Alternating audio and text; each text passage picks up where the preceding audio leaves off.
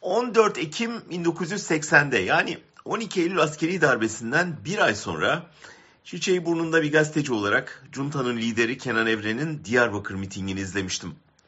Evren kürsüde terörden yakınmış, anarşinin hakkından gelmeden gitmeyeceğiz demişti. Aynı günlerde adamları Diyarbakır cezaevinde yaptıkları işkencelerle devlete öfkeyi büyütüyor, PKK'nın doğuşunu hazırlıyordu. Asker ortada bir Kürt sorunu değil, asayiş sorunu olduğu inancındaydı.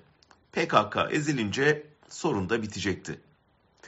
Evren vaat ettiği gibi anarşinin hakkından gelemeden gitti. Ama inkarcı ve güvenlikçi bu yaklaşım geçen 40 yıla damgasını vurdu. Bu 40 yılda yaklaşık 50 bin kişinin öldüğü tahmin ediliyor. Artvin'de konuşan Erdoğan'ı dinleyince 40 yıl önceki evreni yeniden dinler gibi oldum.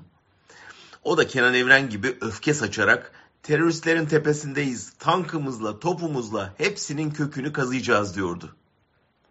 Aradan 42 yıl geçmiş. Asırlık Kürt sorunu güvenlikçi kafalar yüzünden hepten büyük kökleşmiş. 50 bin insan ölmüş. Milyonlarcası göçmüş, yüz binlercesi hapsedilmiş.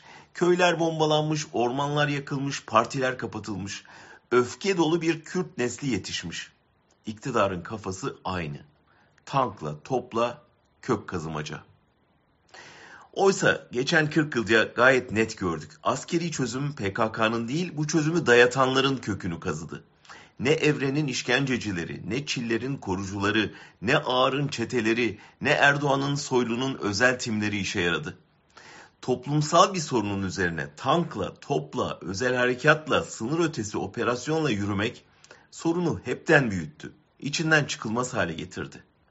Soruna demokratik çözüm arayanlarsa ya da gelin meclise çözelim diyenlerse inatla cezalandırıldı. Şunu görün artık. Baskıyla, tankla, topla, inkarla, nefretle çözemediniz.